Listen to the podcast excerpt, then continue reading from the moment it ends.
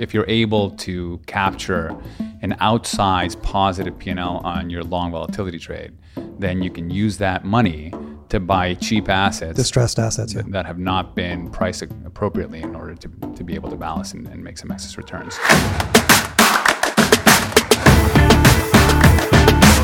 Hello, and welcome to Resolve's Long Horizon Investing Masterclass, a 10 part series where Adam Butler, Mike Philbrick, and Rodrigo Gordillo explore an advanced investment framework specifically designed to steward quasi permanent capital with humility and balance. From the science of decision making to all weather portfolio construction to the value of diversified alpha and tail protection, we provide a comprehensive capital management roadmap to improve outcomes for wealthy individuals, advisors, family offices, and institutions managing less than $10 billion. We hope that you enjoy the series as much as we enjoyed putting it together. Adam Butler, Mike Philbrick, and Rodrigo Gordillo are principals of Resolve Asset Management Global. All opinions expressed by the principals are their own and do not express the opinion of Resolve Asset Management. This podcast is for informational purposes only and should not be relied upon as a basis for investment decisions. For more information, visit investresolve.com. This episode is brought to you by Resolve Asset Management Inc.'s separately managed accounts, available for U.S. and Canadian investors. While diversification is often discussed, it is important that it actually be delivered. Through the suite of Resolve global mandates offered at varying risk levels, we aim to strike the balance between global diversification, appropriate risk balance, and directional alpha. Our portfolios are designed to safeguard and profit across many economic regimes, including periods of negative growth shocks or unexpected rising inflation, periods in which, in our view, the traditional 60 40 portfolios may fail to deliver adequate returns for investors. Resolve to improve your portfolio. Click on the link in the description to reach out to a representative and assess which Resolve mandate is right for you. All right, episode nine. Here we are. We have designed a portfolio that is fundamentally hedged against the big sustainable risks that portfolios face when we're talking about timeframes that are measured in many decades, primarily growth shocks and inflation shocks in both directions. And that does hedge against the risks that we face most of the time. But one of the risks that we can't hedge against in that framework is the risk that liquidity evaporates. Liquidity is the oxygen that supports every market price. And sometimes liquidity evaporates for reasons we probably won't get into, it is useful to also incorporate strategies that are fundamentally designed to do well when liquidity evaporates. And you might think that incorporating some of the alt style premia sleeves and maybe alpha sleeves that we discussed in earlier sessions would fully or mostly alleviate this risk. But the reality is that the plumbing of liquidity risk is such that these strategies are also vulnerable at those times. It's not sufficient to just diversify in that way. We need to think about strategies that are designed to trigger exclusively during these liquidity crises. 2020 is a good example of how that plays out. When it comes to risk parity, we talked about the dimensions that is designed to cover, right? You have periods of accelerated growth and, and, negative growth shocks that it does well in because it has a balanced exposure to gold and treasuries that tend to do well. And certainly in 2020 did do well. So one would think, okay, well, this framework should cover all of these scenarios. If we zone in on 2020, risk parity actually did do a fantastic job in the beginning part. We saw the growth shock happen. You saw money move away from risky assets towards risk off assets, which in these periods are sovereign bonds, not just treasuries, but German bonds, UK gilts, and the like. Well, hold on. Let's walk through the economic mechanics that are playing out there too, because we've had a growth shock and also an inflation shock, like a negative growth shock and a negative inflation shock. So the markets are now worried about deflation, and therefore treasury prices are rising. They are concerned about or anticipating central bank intervention, and therefore the potential for currency debasement. So you've got gold also rallying. The mechanics are playing out as you'd expect based on the fundamental drivers in the market at that time. And so the question is, well, doesn't risk parity cover all these angles, including a liquidity shock? And the reality is that it doesn't. There's a breaking point by which, when you are discovering price accurately, is when liquidity is abundant. That's the price discovery mechanism. There is a point where there is less players willing to play. people want to sell. The margin clerks are coming out and doing margin calls across the board. When it comes to this particular point in time, it's not what you want to sell, it's what you can sell. And if the things that you can sell are going up, generally the things that are going up have a bit more liquidity, gold, treasuries, and the like, that's where you draw from. So there is a breaking point that we see every single time there's been a bit of a credit crisis, been a liquidity crisis, and you see it happen immediately. There is a breaking point, even in risk parity, where diversification no longer helps, where gold and treasuries go down at the same time that equities and commodities do. Liquidity crisis is a systemic issue all players and participants are forced to reduce exposure at the same time.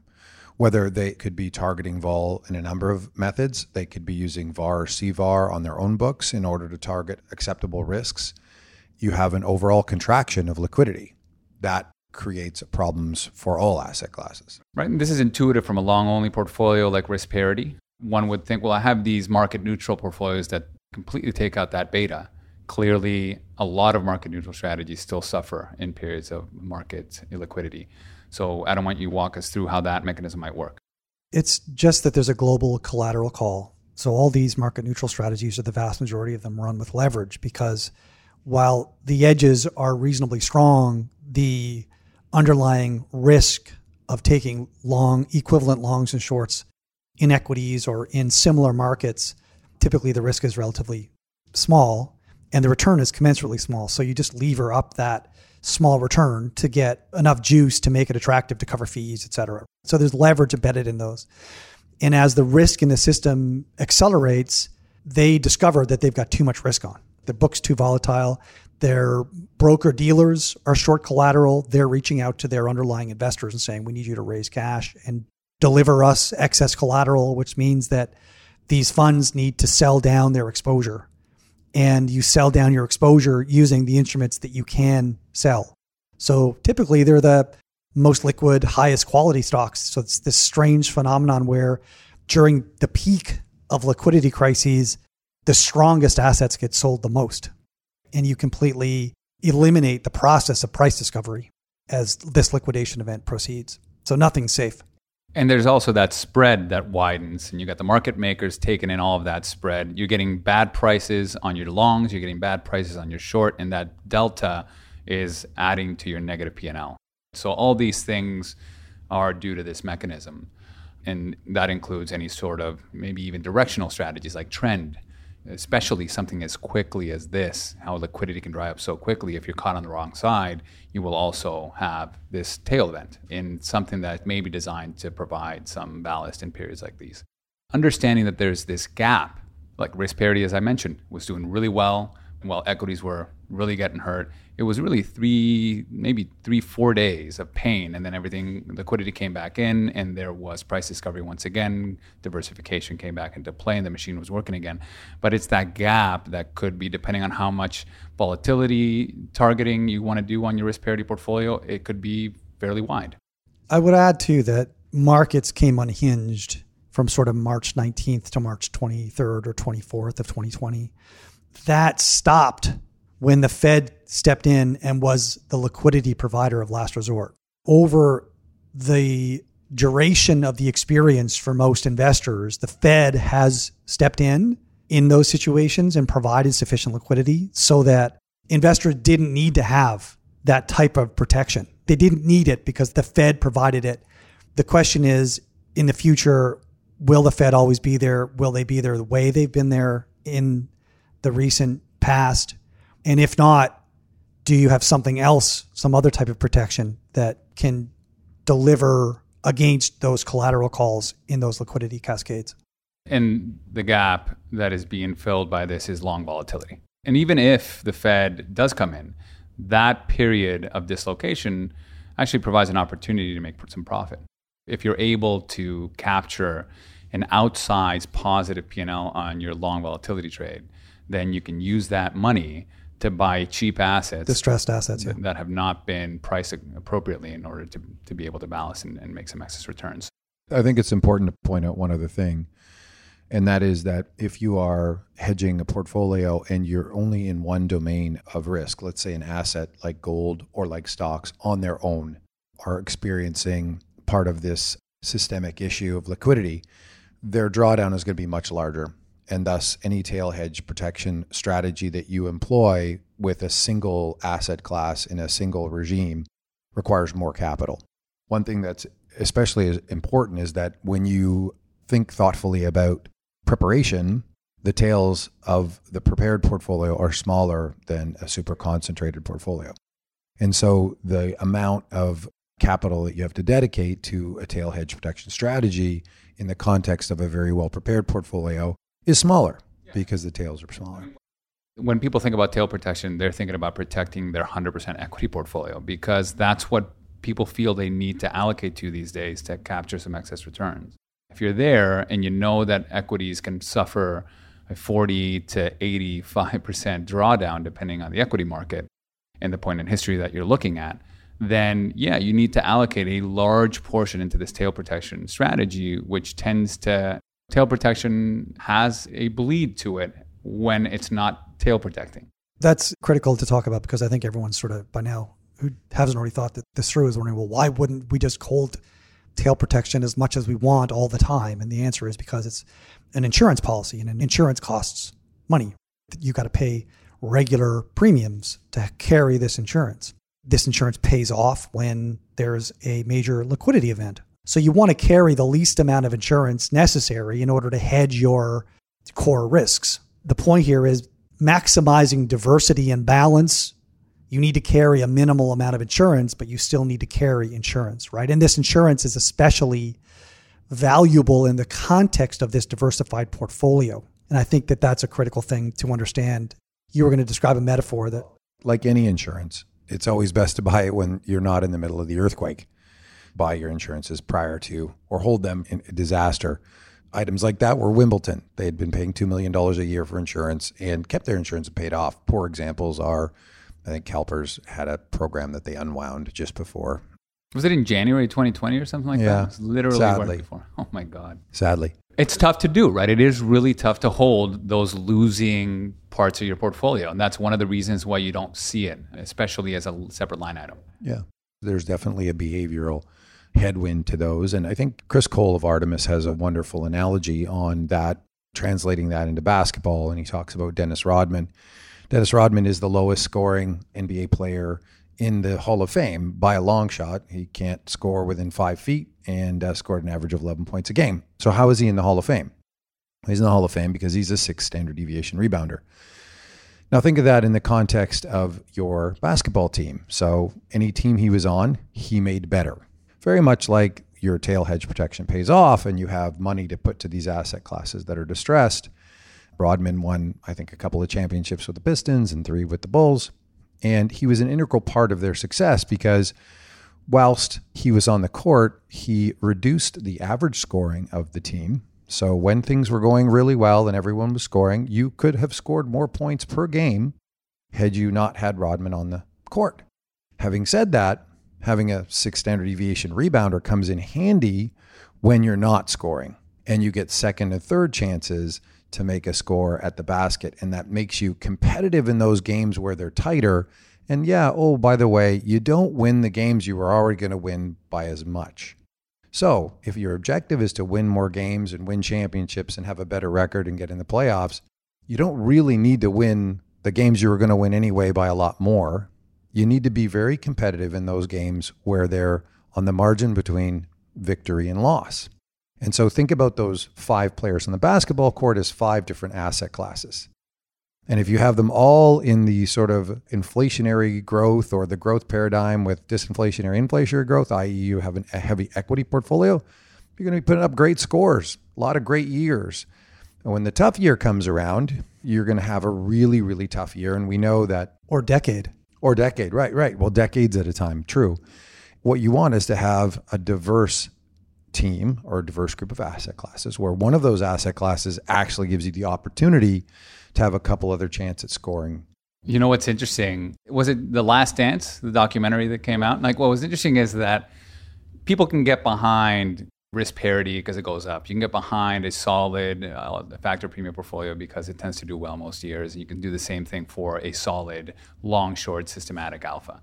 But this idea of having a player that just pisses everybody off consistently, but you know you need them, is the equivalent of what we saw in The Last Dance. Nobody liked, or very few people liked, or if they liked them, they liked if him you for the played right with reasons. him, if he was on your he team, was on your team, you, you- liked him. If he wasn't on you your team, you had to manage like your him. expectations of him.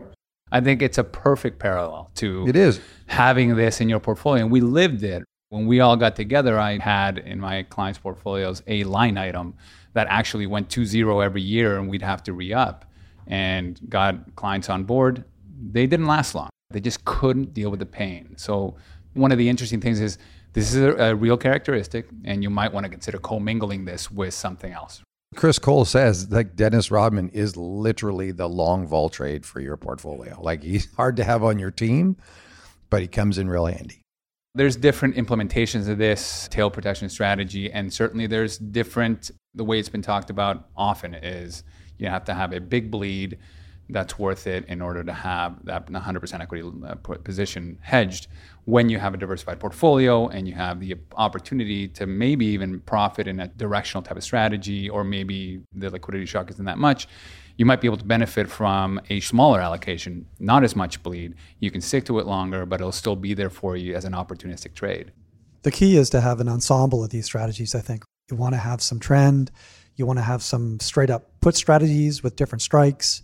You want to have some other maybe systematic strategies that where for example, you're using relationships between the shape and slope of the volatility term structure to inform your equity positioning, that kind of stuff. Like this is a team sport, even within the liquidity cascade protection or like tail protection area. If you can incorporate all of those, that full ensemble within a broader portfolio context, you're not having to constantly look at what looks like a weak player most of the time and suffer the behavioral pain from that, all the better.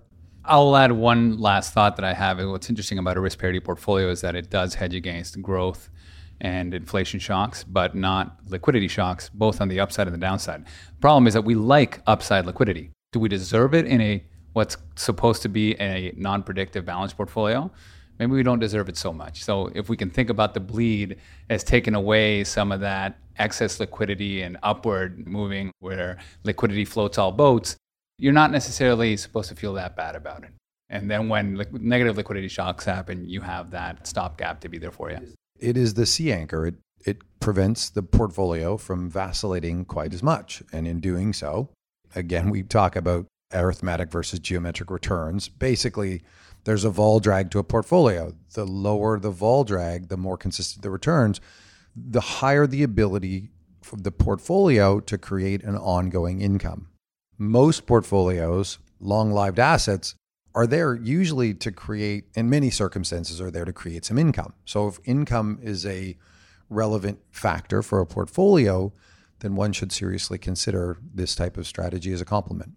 I mean, how many people withdraw their funds on a quarterly basis upon retirement? What did they wake up to this quarter or quarter of 2020, first quarter of 2020? Pensions, endowments, the same. Endowments have to create some three to five percent, something real oftentimes. So there's a lot of these large, long life portfolios have an income requirement. It's important to realize or to emphasize that when we talk about the need for income in a portfolio, that doesn't mean that you need to emphasize yield producing assets. Distributions might be better. Yeah, which can be just the sale of assets, raising cash through the sale of a small amount of your portfolio to fund distributions, right?